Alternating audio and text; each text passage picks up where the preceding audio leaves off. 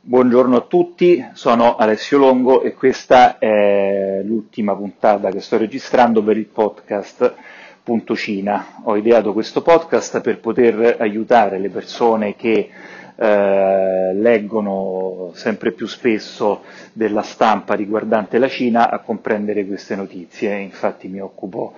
eh, a vario titolo di Cina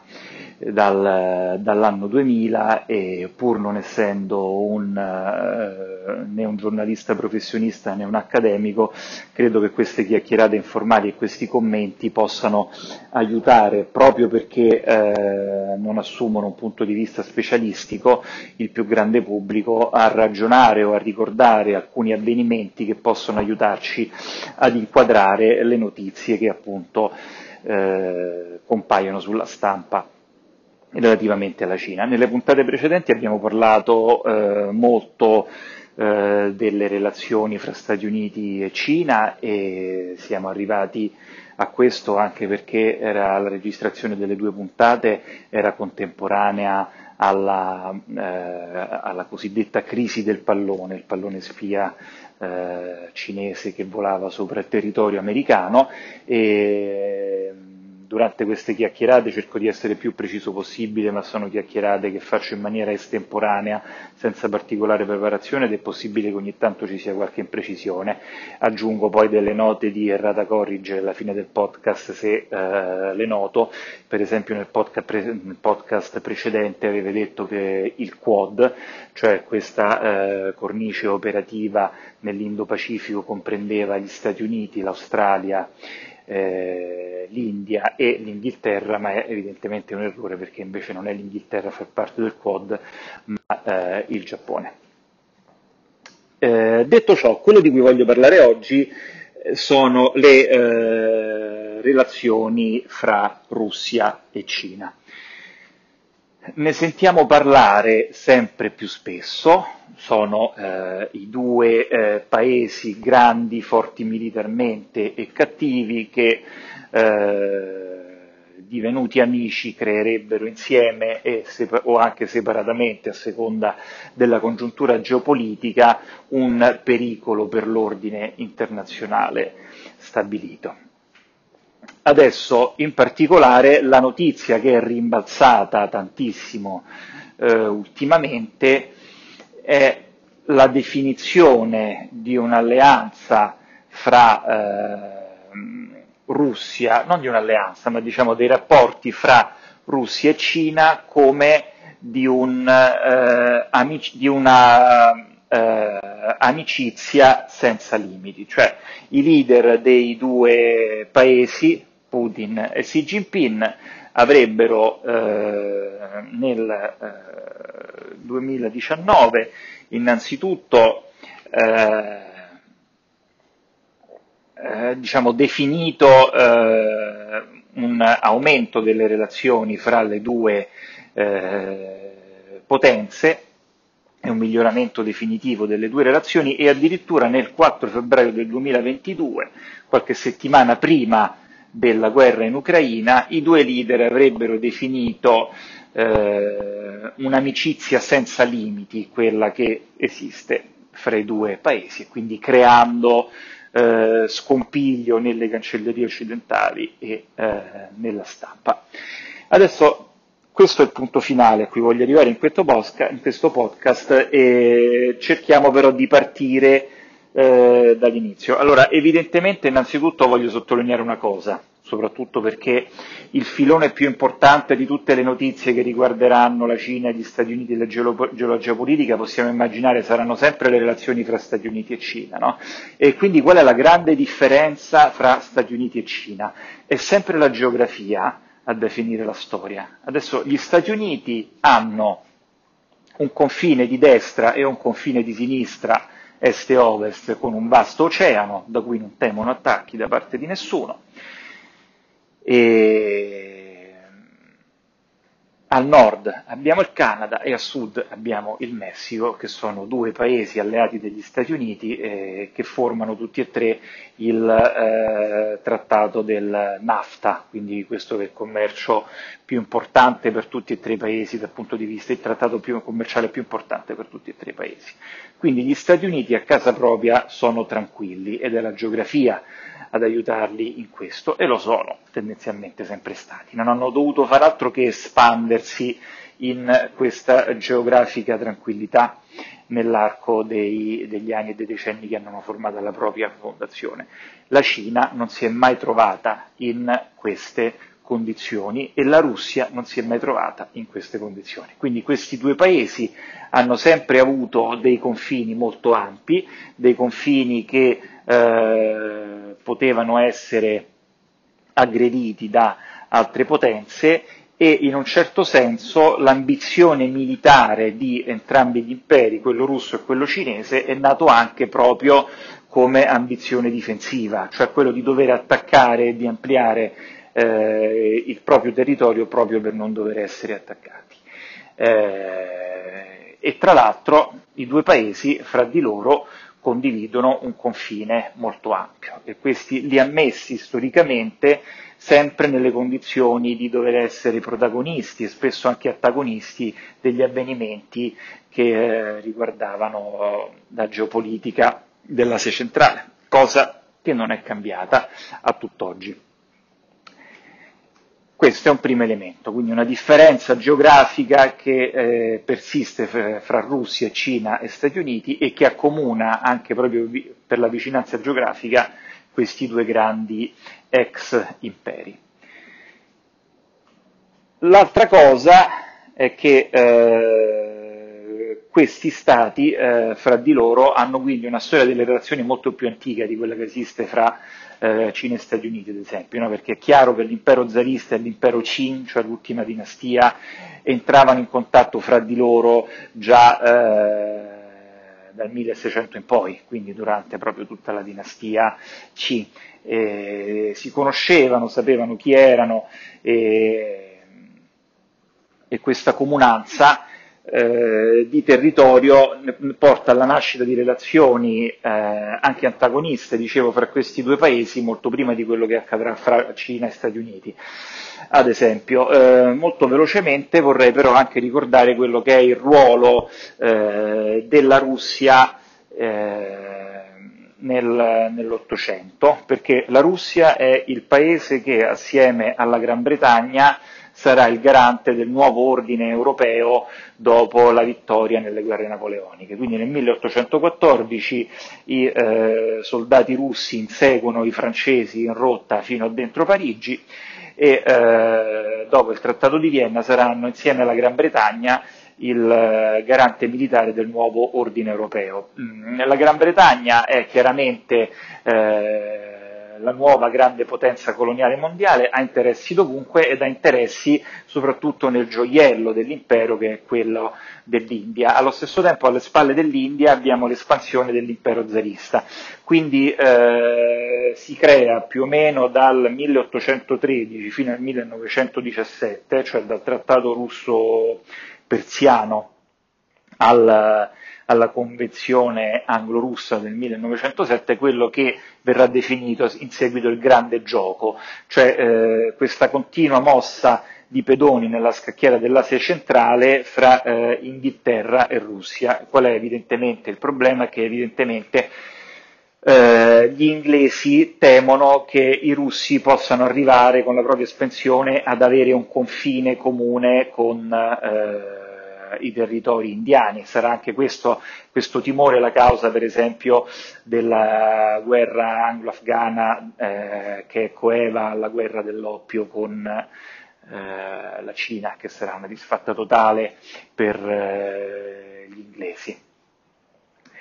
Quindi eh, questo per sottolineare che cosa? Che eh, la Russia è una potenza non soltanto europea, ma poi come è evidente anche asiatica ed, ha, ed è interessatissima a quello che accade nell'Asia eh, centrale, dove entra in contatto con interessi appunto inglesi. Questo porterà anche alla guerra di Crimea che si svolgerà fra il 1853 e il 1856. La Russia eh, entra in eh, collisione con il morente impero ottomano, eh, gli inglesi vogliono eh, approfittare di questa occasione per indebolire l'impero russo, eh, formano un'alleanza con la Francia e se ricordate i giorni di scuola questo sarà anche il caso in cui eh, Cavour riuscirà a far entrare in questa guerra un contingente di soldati piemontesi e per la prima volta a sollevare durante il trattato di pace la questione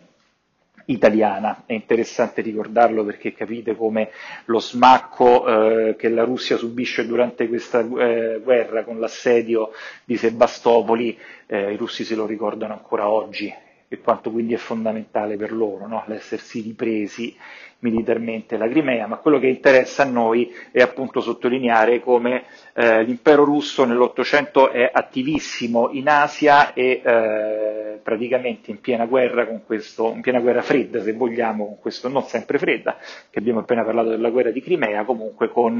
gli interessi inglesi nell'Asia centrale, che sono la nuova altra grande potenza coloniale. Eh, l'espansione russa in eh, Asia centrale la porta ad espandersi anche eh, verso la Cina. Quindi, come ricordavo nel, nelle puntate precedenti, eh, gli Stati Uniti nella storia della Cina non sono fra i, pro, i maggiori protagonisti eh, di quel secolo di umiliazioni che i cinesi ricordano ancora oggi. Cioè, secondo me, le potenze più fastidiose sono l'Inghilterra, chiaramente per prima, eh, con le guerre dell'oppio, la Russia al nord, eh, per non contare chiaramente il Giappone, che è una potenza asiatica, e eh, in parte anche la Francia al sud della Cina, ma gli Stati Uniti sicuramente non sono fra i maggiori protagonisti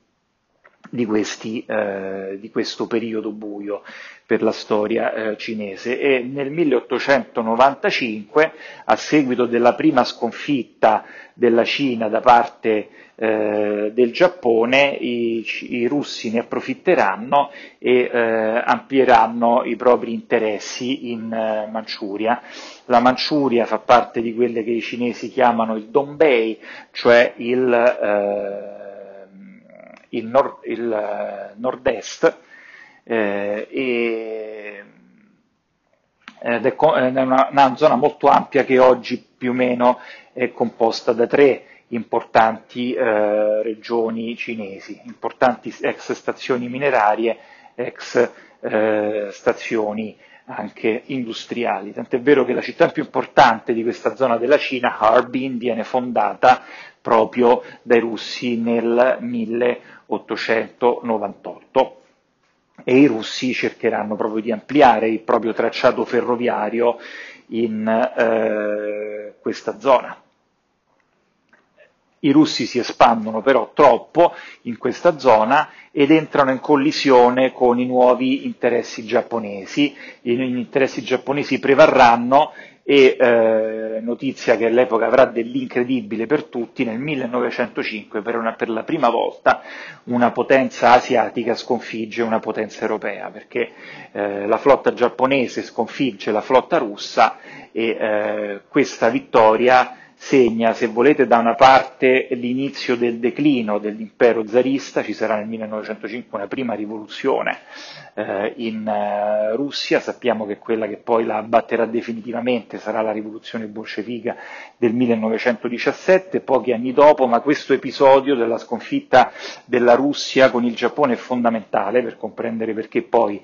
questo impero eh, zarista cade e questa sconfitta eh, della Russia da parte del Giappone sarà poi fondamentale per capire perché poi il Giappone sarà la nuova potenza dominante eh, dell'Asia che scaccerà tutte le altre potenze eh, eh fino a quando non verrà sconfitta dal, dagli Stati Uniti nel 1945 con il lancio delle due bombe, sul, delle due bombe atomiche sul territorio eh, giapponese. Quindi che cosa si evince da questa prima fase delle relazioni fra Russia e Cina? Innanzitutto, ribadiamolo, i due paesi hanno una geografia diversa, da quella eh, di altri paesi, da quella degli Stati Uniti, da quella dell'Inghilterra, non possono che essere due paesi espansionisti, tra l'altro eh, storicamente questa sarà la parte dove si muovono per esempio l'impero mongolo, no? Eh, molti decenni prima, quindi eh, per molto tempo le, i popoli nomadi saranno dei popoli bellicosi e pericolosissimi. Eh, solo con l'impero Qin verranno definitivamente eh, eh, messi in, in, una posizione di sottomissione alla, all'impero cinese e quindi non c'è da stupirsi se i due paesi sono due paesi imperialisti, espansionisti e se entrano in rotta di collisione fra di loro e abbiamo visto come la Russia si espande in Cina fino ad un certo punto, ma viene fermata dalla collisione di questi interessi con il Giappone. Quindi in questa fase inter- le eh, relazioni sono chiaramente antagoniste. La Russia non è nient'altro che una delle potenze coloniali imperialiste che cerca di danneggiare la Cina. Questa cosa cambia quando? Abbiamo visto nel 1917 c'è una rivoluzione in Russia, la Russia si ritira dalla prima guerra mondiale e eh, diciamo, conosciamo questa storia, si passa da Lenin a Stalin e eh, il Partito Comunista Cinese viene fondato nel eh, 1921, se non ricordo male, e eh, comincia ad essere uno degli attori, e saranno degli attori sempre più importanti nella politica interna cinese, ma eh, la Russia si pone come, eh, la, la Russia comunista si pone come una potenza anti-occidentale eh, ed anti colonialista. Eh, chiaramente, ecco, eh, una piccola parentesi, dal punto di vista storico la Russia come potere anti-occidentale eh, ha senso, ma la Russia come potere anti-imperialista e anticolonialista non ha alcun tipo di senso, cioè basta guardare sulla cartina e basta vedere la eh, storia della Cina per comprendere che la Russia è l'ultima potenza europea che a tutt'oggi ancora eh, interpreta la propria politica internazionale come una politica imperialista e come una politica colonialista. Ancora la Federazione russa che eh, rimane oggi come ultimo Stato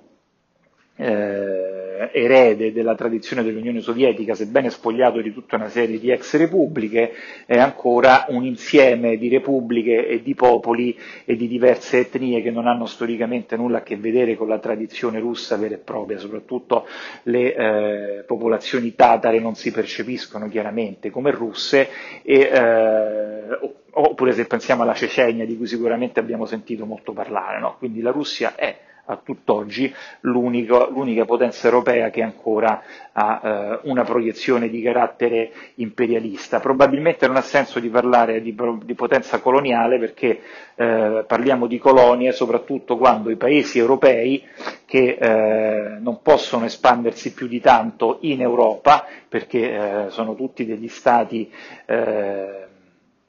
abbastanza maturi da un certo punto in poi, soprattutto l'Inghilterra, no? eh, circondata dal mare, una volta che si espansa verso l'Irlanda, chiaramente nel territorio europeo è estremamente difficile che si possa espandere verso la Germania o verso la Francia eh, e quindi ha molto più senso che si espanda oltre il mare, ma questa è un'illusione ottica, perché se noi vediamo una, eh, un disegno colorato con lo stesso colore dell'Inghilterra, non so, in, in, Giamaica, capiamo che quella è una colonia perché ci sembra distante, ci sembra che quello sia effettivamente un altro popolo conquistato ed è così. Se invece vediamo la grande macchia russa espandersi sempre di più nell'Asia centrale, mh, abbiamo meno visivamente l'impressione che quella sia un'espansione di carattere coloniale, ma sicuramente è un'espansione di carattere imperialista. Lo stesso dicasi per la Cina. Cioè, la Cina è ancora oggi una potenza imperialista che ha all'interno di sé popoli e nazioni che non hanno nulla a che vedere con la tradizione cinese, no? tra l'altro anche abbastanza grandi dal punto di vista della superficie,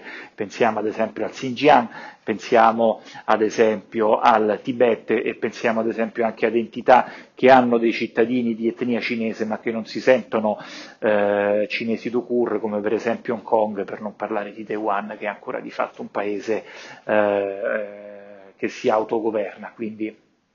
eh, non ha alcun senso vedere dal punto di vista storico, al di là della narrativa, questi due paesi come dei paesi anti-imperialisti ed anticoloniali.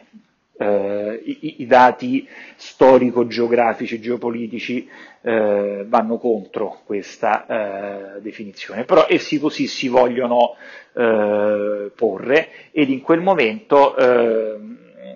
eh, l'Unione Sovietica diventa quindi il eh, paese eh,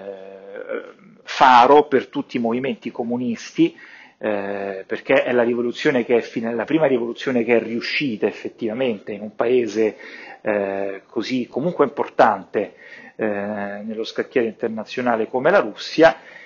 e dallo stesso tempo però eh, i comunisti eh, di Stalin appoggiano non tanto il, il piccolo partito comunista di eh, Mao Zedong quanto il grande partito che effettivamente in quel momento ancora governava la Cina che era il partito nazionalista di Chiang Kai-shek. Chiang Kai-shek si era ispirato nella creazione del proprio partito all'esperienza fascista italiana, ma era chiaramente interessato anche a ricevere gli aiuti, gli aiuti sovietici, tant'è vero che quando durante la guerra civile fra eh,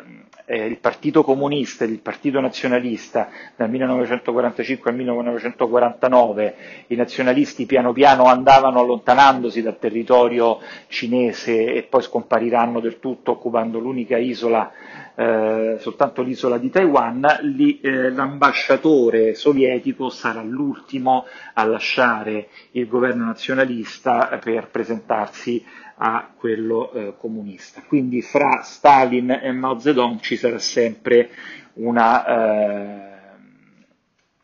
ci sarà sempre una, un elemento di sfiducia. Stalin eh, avrebbe preferito che la, che la, guerra civile fosse vinta da, eh, dal partito nazionalista, ma così eh, non fu. Quindi eh, in questa seconda fase se vogliamo, cioè dalla rivoluzione russa del 1917 fino alla vittoria del Partito Comunista del 1949, eh, la Russia, eh, essendo stata ormai eh,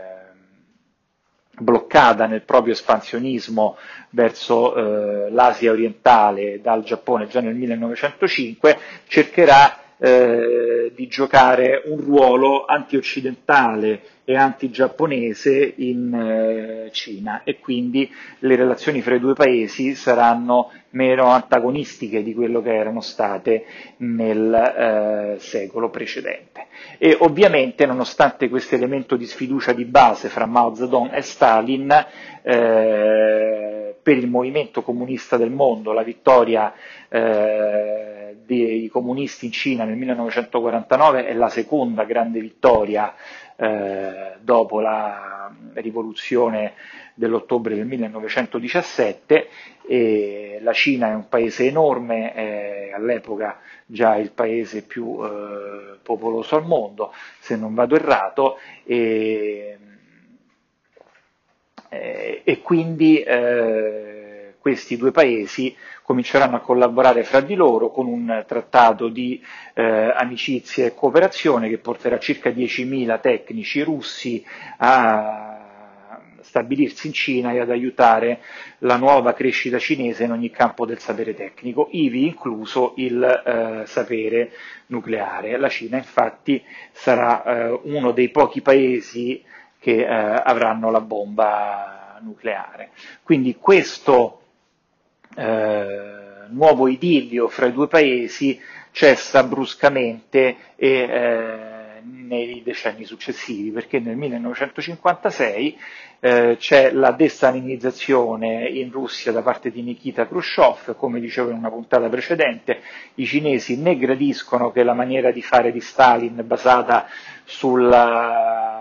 dittatura del singolo uomo venga criticata, perché Mao Zedong sta facendo esattamente questo in Cina, né gradiscono i cinesi che i russi prendano queste decisioni senza eh, coinvolgere i cinesi stessi. Eh, quindi la Cina non si sente più parte di un unico grande movimento internazionale insieme all'Unione Sovietica e eh, le relazioni fra i due paesi andranno mh, mm,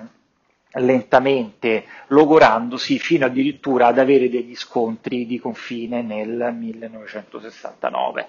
eh, scontri che eh, potrebbero anche eh, finire in una vera e propria guerra. E la freddezza dei rapporti fra Cina ed Unione Sovietica è alla base di quel riavvicinamento fra Stati Uniti e Cina di cui abbiamo parlato due puntate fa, che porterà all'incontro eh, a Pechino fra Mao Zedong e Nixon e alla visita a Pechino appunto di Nixon e Kissinger del 1972. Quindi questo è probabilmente uno dei momenti eh, più bassi nella storia delle relazioni fra eh, le due potenze comuniste. Adesso eh, questa situazione di eh, freddezza permane e si comincia a sciogliere solo con il, l'epoca di Deng Xiaoping in Cina e di Gorbaciov nell'Unione Sovietica. Quindi chiaramente eh, le, i due eh, personaggi sono dei due giganti della storia dei rispettivi paesi e eh, della storia di quel decennio a livello mondiale e eh, non c'è più un interesse a, di carattere né ideologico né geopolitico fra i due paesi a scontrarsi fra di loro, ma c'è anzi un interesse a eh, collaborare. L'acme di questo nuovo riavvicinamento sarà il 1989, quando Gorbaciov visiterà per eh, la prima volta dopo decenni per un leader sovietico eh, visiterà Pechino. Adesso eh, questo avvenimento storico si incrocia con un altro avvenimento storico, perché quando eh, Gorbaciov visita Pechino e va a Piazza Tiananmen nel 1989, come qualcuno di voi ricorderà, in quel momento Piazza Tiananmen è eh, occupata dagli studenti eh, e dal movimento di eh, richiesta di maggiore apertura del 1989, non possiamo definirlo un movimento pro-democratico perché non tutte le fazioni in campo vogliono, eh, vogliono più democrazia, ma ad ogni modo il personaggio di Gorbaciov appare in quel momento agli studenti cinesi, appare come esemplare. È l'epoca della glasnost, è l'epoca della perestroica, è l'epoca di maggiore apertura e eh, i cinesi invece guardano con sospetto a questi esperimenti eh, di apertura politica dei russi, invece i, i cinesi era, guardavano con favore all'apertura eh, economica, ma eh, per tutto il decennio degli anni 80 e per tutto il decennio degli anni 90 non sarà così certo in Cina come eh, lo è oggi che la politica di aperture andrà eh, fino in fondo nella, nella creazione di, un, di, quella che possiamo chiamare un'economia di mercato eh, nella eh, Repubblica Popolare Cinese. Eh, ci saranno sempre delle lotte interne a livello di partito e eh, il 1989, i fatti di Tiananmen del 1989 si inseriscono infatti proprio all'interno eh, di queste eh, dinamiche e dal punto di vista della repressione fino a che c'è Gorbaciov a Pechino eh, e finché c'è tutta la stampa internazionale che è venuta a Pechino per parlare dell'incontro fra Gorbaciov e Deng Xiaoping e invece si rende conto che deve parlare di tutt'altro, cioè dei fatti di piazza Tiananmen, eh, il governo cinese non potrà effettuare quella repressione che invece farà eh, qualche settimana dopo e eh, di cui sicuramente ognuno di noi ha un ricordo. Eh, quindi la visita di Gorbaciov nel 1989 si inserisce all'interno di questo eh, episodio ed in realtà che cosa succede poi negli anni 90? Eh, I cinesi guardano con orrore alla caduta del eh, blocco sovietico e eh, ne traggono la lezione di aver effettuato la scelta giusta nel non eh, effettuare una eh, politica, ma solo un'apertura di carattere economico, perché chiaramente con gli anni di Yeltsin eh, l'esperienza eh, russa sarà eh, devastante, cioè la Russia andrà sul punto di eh, effettuare, di, di, andare quasi in default sul eh, proprio debito. E le nuove politiche liberiste che l'Occidente prescrive al resto del mondo eh, si dimostrano un fiasco quasi dovunque, ma eh, sicuramente lo si dimostrano tali come eh, si, si, dimostrano tali in Russia e eh, sarà solo effettivamente, c'è da dirlo, con la salita al potere di Vladimir Putin che la Russia riuscirà finalmente a eh, fermare questa eh, spirale a ribasso della propria economia e riuscirà a eh, stabilizzare appunto le proprie sorti economiche, sebbene in quella sorta eh, di regime basato sulla eh, sui combustibili fossili e le altre risorse minerarie e eh, l'industria degli armamenti che eh, saranno poi il livello di sviluppo oltre il quale la Russia di Putin non è poi più riuscita ad andare. Al contrario invece di quello che eh, accade in Cina, perché come sappiamo dopo il decennio degli anni 80 e dopo il decennio degli anni 90 eh, le, la politica, di, la, la, nuova apertura economica della Cina diventa la regola, eh, le obiezioni a questa, a questa apertura vengono eh, sconfitte dalla storia, se vogliamo, e eh, con l'entrata della Cina nel WTO nel 2001 si segna definitivamente quella eh, quell'impennata della crescita economica cinese alla quale ancora non vediamo fine. No? Abbiamo detto nelle puntate precedenti che ancora oggi la Cina probabilmente quest'anno, nonostante tutte le difficoltà, contribuirà per circa eh, due quinti della crescita eh, mondiale, mentre Stati Uniti ed Europa ne contribuiranno insieme solo per un quinto. Eh, in un certo senso è un bene che eh, per le relazioni fra i due paesi che la Cina si senta più confidente perché a questo punto eh, la Cina si avvicina sempre di più eh, alla Russia, la Russia non è più un problema, più passa il tempo e più è, è evidente che la Russia è un partner eh, junior all'interno eh, delle relazioni bilaterali fra i due paesi e eh, che per intenderci storicamente è l'unica condizione che eh, rende la Cina eh, diciamo, abbastanza confidente di avere delle relazioni normali con un altro paese questo a livello storico e possiamo poi casomai in altri contesti, in altre puntate capire perché storicamente questa cosa accade. E, tra l'altro la Cina eh, sta sviluppando la propria industria militare, ma eh, ancora oggi eh, ci sono dei eh, problemi, per esempio ancora oggi la Cina non è in grado, eh, forse non ha neanche più l'interesse perché può darsi che sia un tipo di armamento ormai già obsoleto, però non è in grado di utilizzare con la stessa eh, sicurezza degli americani le porti aerei a, a, al lancio con catapulta dei eh, dei fighter jet che stanno sopra queste porte aeree. Quindi all'inizio i cinesi per eh, controbilanciare la potenza eh, militare statunitense devono acquistare delle porte aeree o da paesi dell'ex blocco sovietico, come per esempio dall'Ucraina, oppure debbono acquistare ingenti quantità di armamenti da chi? Ovviamente dalla Russia, che produce ottimo materiale ancora a eh, basso prezzo. Piano piano però è evidente, come immaginate, che questo, eh, questa dipendenza viene meno, anche perché i cinesi eh, barano, se volete, tra virgolette, nel senso che acquistano dei fighter jet dai russi, i russi gli fanno pagare qualunque cosa, anche andare a ridipingere un'ala eh, vuol dire dover far ritornare l'aereo in Russia o fare, far arrivare un tecnico russo per ridipingere quest'ala, i cinesi si scocciano e eh, riescono a fare quello che si chiama reverse engineering, cioè praticamente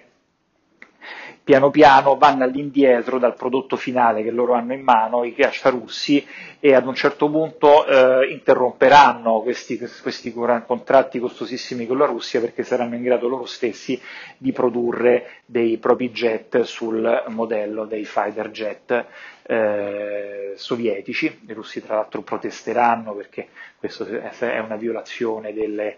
della eh, proprietà intellettuale, ma boh, insomma se avete ascoltato questo podcast fino ad adesso potete tranquillamente immaginare cosa gliene possa fregare ai cinesi della eh, proprietà eh, intellettuale e questa non vuole essere una critica da nessun punto di vista, no? è chiaro che ognuno fa il proprio gioco, però la realtà questa è. E, eh, di conseguenza, quindi i rapporti però fra eh, i due paesi eh, migliorano con, il, con, l'aumentare delle tensioni con l'Occidente di eh, entrambi i paesi. Quindi eh, a un certo punto mh, eh, Stati Uniti, eh, Russia e Cina si rendono conto che i motivi di disagio fra di loro eh, sono estremamente inferiori rispetto ai eh, motivi invece che loro hanno di stringersi la mano. È pur vero che quello che accade fino ad oggi, se voi osservate bene gli avvenimenti, eh, non è, come i cinesi stessi dicono, una vera e propria alleanza, eh, semplicemente è un accordo a non pestarsi i piedi perché entrambi i paesi eh, riconoscono di avere eh, interessi altrove, ma eh, nessuno dei due aiuta l'altro nel raggiungimento dei propri obiettivi. Uh, ci sono dei punti eh, dove è possibile che i due entrino in collisione ed è sempre nell'Asia centrale, no? perché che cosa succede ad esempio? Eh, L'India è un alleato eh, fondamentale eh, della Russia, lo abbiamo visto anche con la guerra in Ucraina, l'India non ha nessun interesse a prendere eh, la parte occidentale in eh, questa guerra, anche perché eh, gli americani sono scettici a vendere determinate tipologie di armi all'India e l'India importa la maggior parte del proprio materiale militare eh, dalla Russia. Tra l'altro l'India ha, ha necessità di aumentare la propria proiezione bellica perché ha, fra le altre cose, non solo eh, il confine con il Pakistan eh, sempre impossibile subbuglio,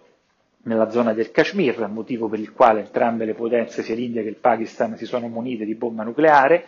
eh, ma anche il confine con il Tibet e quindi con la Cina in sempre maggiore subbuglio. Adesso è evidente, c'è stato per esempio nell'estate, eh, adesso non ricordo se nell'estate 2022 o in quella eh, precedente, mi sembra eh, forse nell'estate 2022, insomma da verificare, casomai poi lo scrivo eh, nelle note al eh, podcast. Ad ogni modo ci sono stati degli scontri di confine fra eh, l'India e la Cina in questo che è un confine eh, montano. Chiaramente la tecnologia cinese e l'esercito cinese ormai sono nettamente superiori a quelli indiano e l'India lo sa. Eh, lo sa benissimo, ci sono stati degli scontri a mano nuda dove sarebbero morti circa una ventina di indiani buttati giù dai dirupi durante questi scontri e sarebbero morti anche qualche soldato eh, cinese. Perché a mano nuda? Perché proprio per, non, per far sì che non vi siano degli scontri, non cominci una guerra, i due stati in questa zona in questa zona cuscinetto hanno deciso di mandare le proprie pattuglie eh, senza armi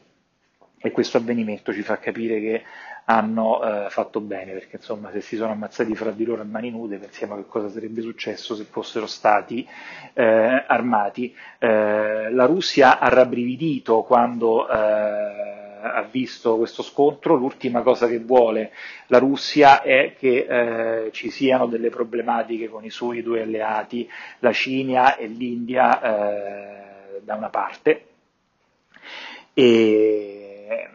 ma la Cina rabbrividerà poco dopo per eh, le azioni della Russia, come vedremo, perché poi eh, c'è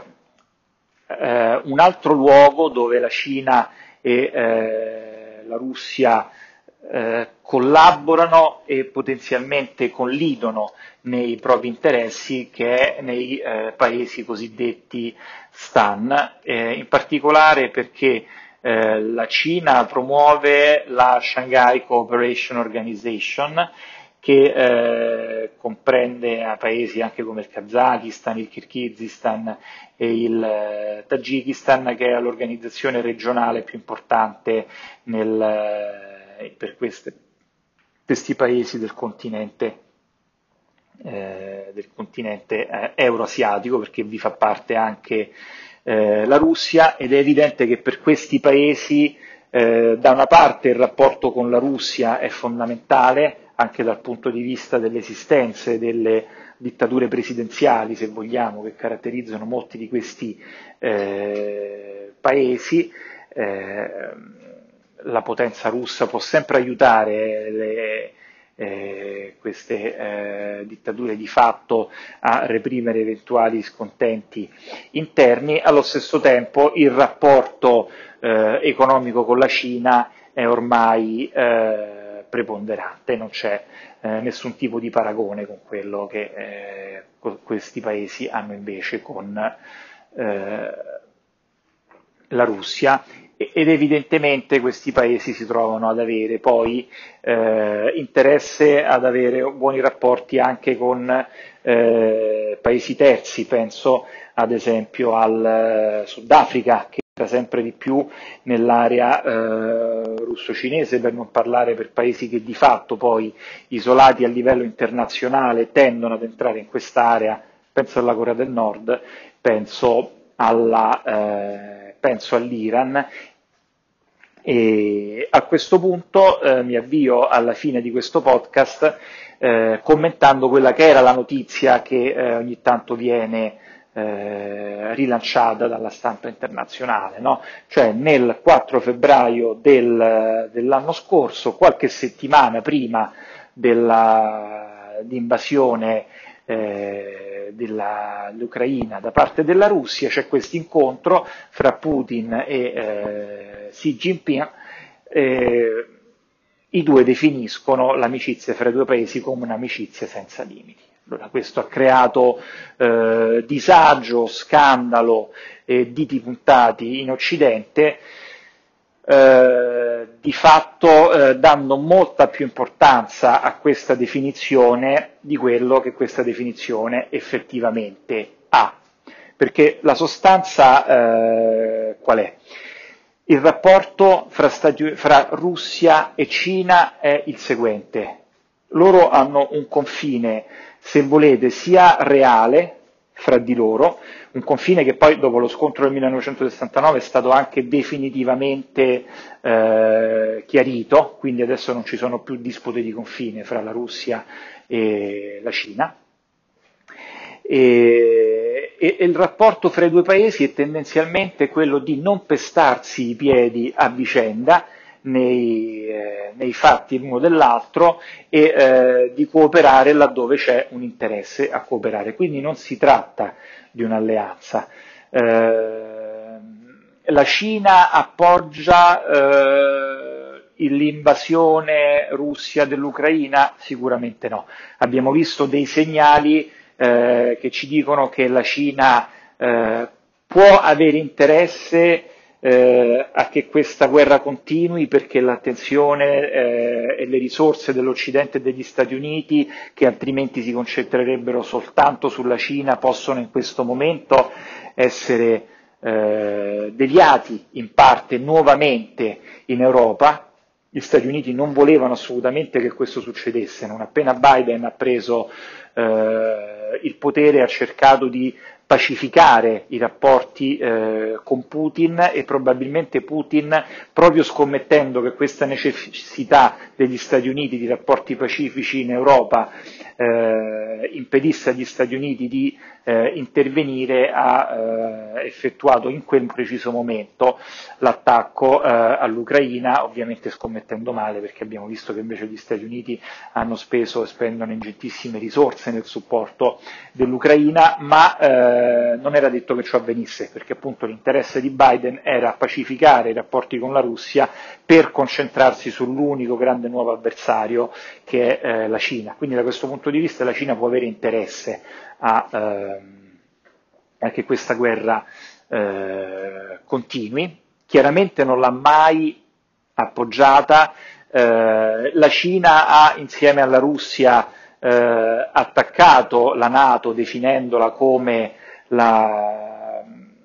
un'alleanza eh, con, eh, fatta contro altri paesi, quindi questo è un tema su cui la Cina torna in continuazione, eh, dicendo anche che quella fra eh, Cina e Russia non è un'alleanza, cioè per i, i cinesi vogliono il divide et impera, quindi questa unione eh, militare fra eh, più paesi eh, per i cinesi è una minaccia a tutti gli altri paesi. Quindi in Cina riverbera la teoria russa secondo cui l'esistenza della Nato avrebbe creato un problema e quindi avrebbe creato la necessità di attaccare eh, l'Ucraina, anche perché gli Stati Uniti con successo sono riusciti a far inserire la Cina fra eh, i paesi sfidanti dell'alleanza atlantica, che quindi da quel momento in poi eh, diventa non soltanto un'alleanza difensiva nel Nord Atlantico, ma un'alleanza difensiva in tutto il mondo, anche laddove geograficamente non c'entrerebbe niente, cioè dove eh, si trova la Cina,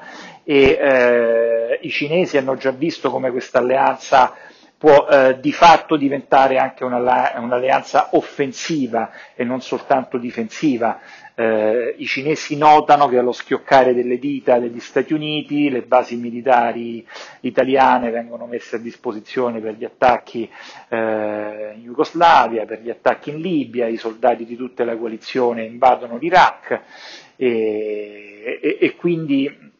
il tema che eh, la Nato sia una eh, alleanza puramente difensiva sembra agli occhi cinese non essere eh, del tutto corroborato dall'esperienza storica degli ultimi eh, decenni. Perché appunto i cinesi notano che eh, la capacità statunitense di forzare i membri dell'alleanza eh, verso i propri interessi geopolitici è effettivamente molto forte e così almeno lo è stata fino eh, ad adesso. Ma la, Russia, ma la, Cina in nessun modo eh, fino ad oggi ha eh, aiutato militarmente la Russia, che ha dei problemi, come sappiamo, per mantenere eh, lo sforzo bellico industriale e eh, tra l'altro ha anche mostrato pubblicamente dei, eh, dello scontento nei confronti di questo, di come, per come stanno andando le cose in uh, Ucraina. Tra l'altro la persona che si occupava di rapporti con la Russia in Cina è stata spostata ad essere direttore di una sorta di, eh, di radio eh, del partito, quindi è stato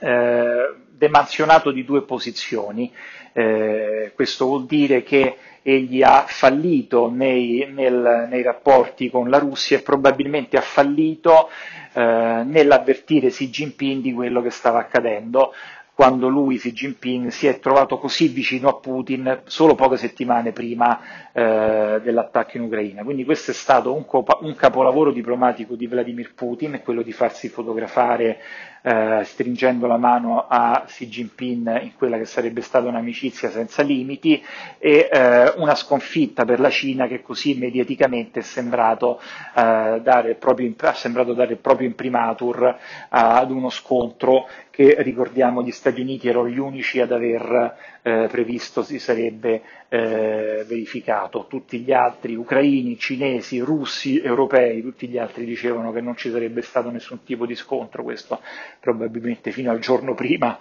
dell'entrata delle truppe russe in uh, Ucraina. E quindi questo eh, in breve, se volete, eh, può essere il quadro all'interno del quale leggere le notizie che riguardano i rapporti fra Russia e Cina. Quindi, eh, facendo un riassunto, i eh, rapporti nascono antagonistici per ragioni storiche e geografiche, eh, diventano meno antagonistici dopo la eh,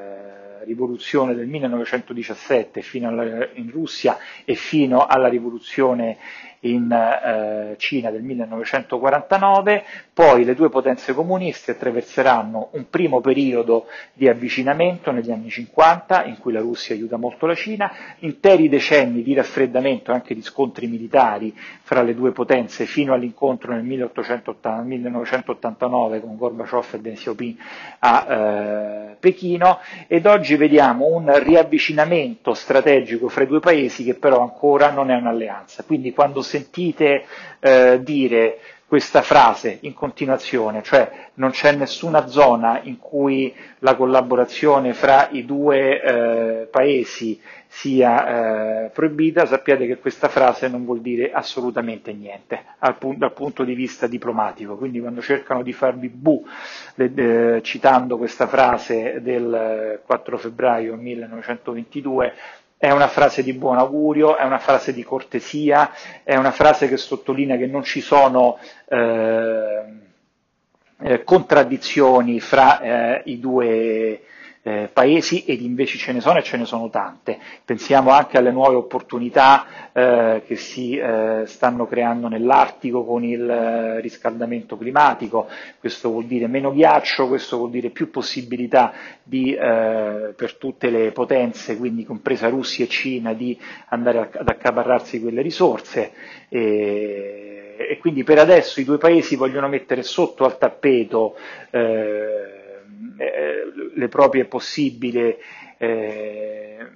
contraddizioni e non vogliono che quei momenti del passato in cui ci sono stati degli scontri eh, anche di carattere diplomatico fra i due ritornano, non ne hanno bisogno nessuno dei due, sono delle potenze estremamente isolate dal punto eh, di vista diplomatico che quindi eh, lo risulterebbero ancora di più eh, se non avessero insieme questo tipo eh, di rapporto che possiamo eh, definire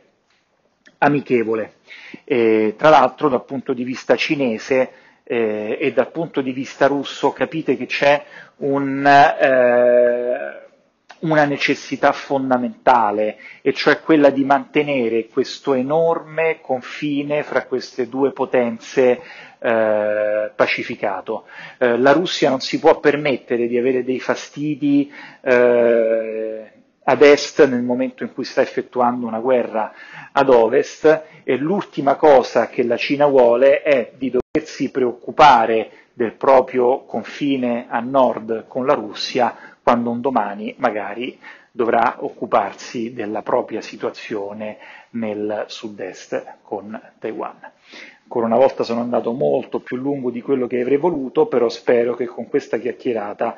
eh, ho, spero di avervi aiutato a comprendere meglio ciò che leggete eh, sulla stampa fra questi due paesi e a non farvi quindi tirare troppo dalla giacca in una direzione o nell'altra. Si potrebbe dire ancora tanto e almeno un altro paio di cose, ma preferisco eh, lasciarvi così e eh, salutarvi per una prossima puntata.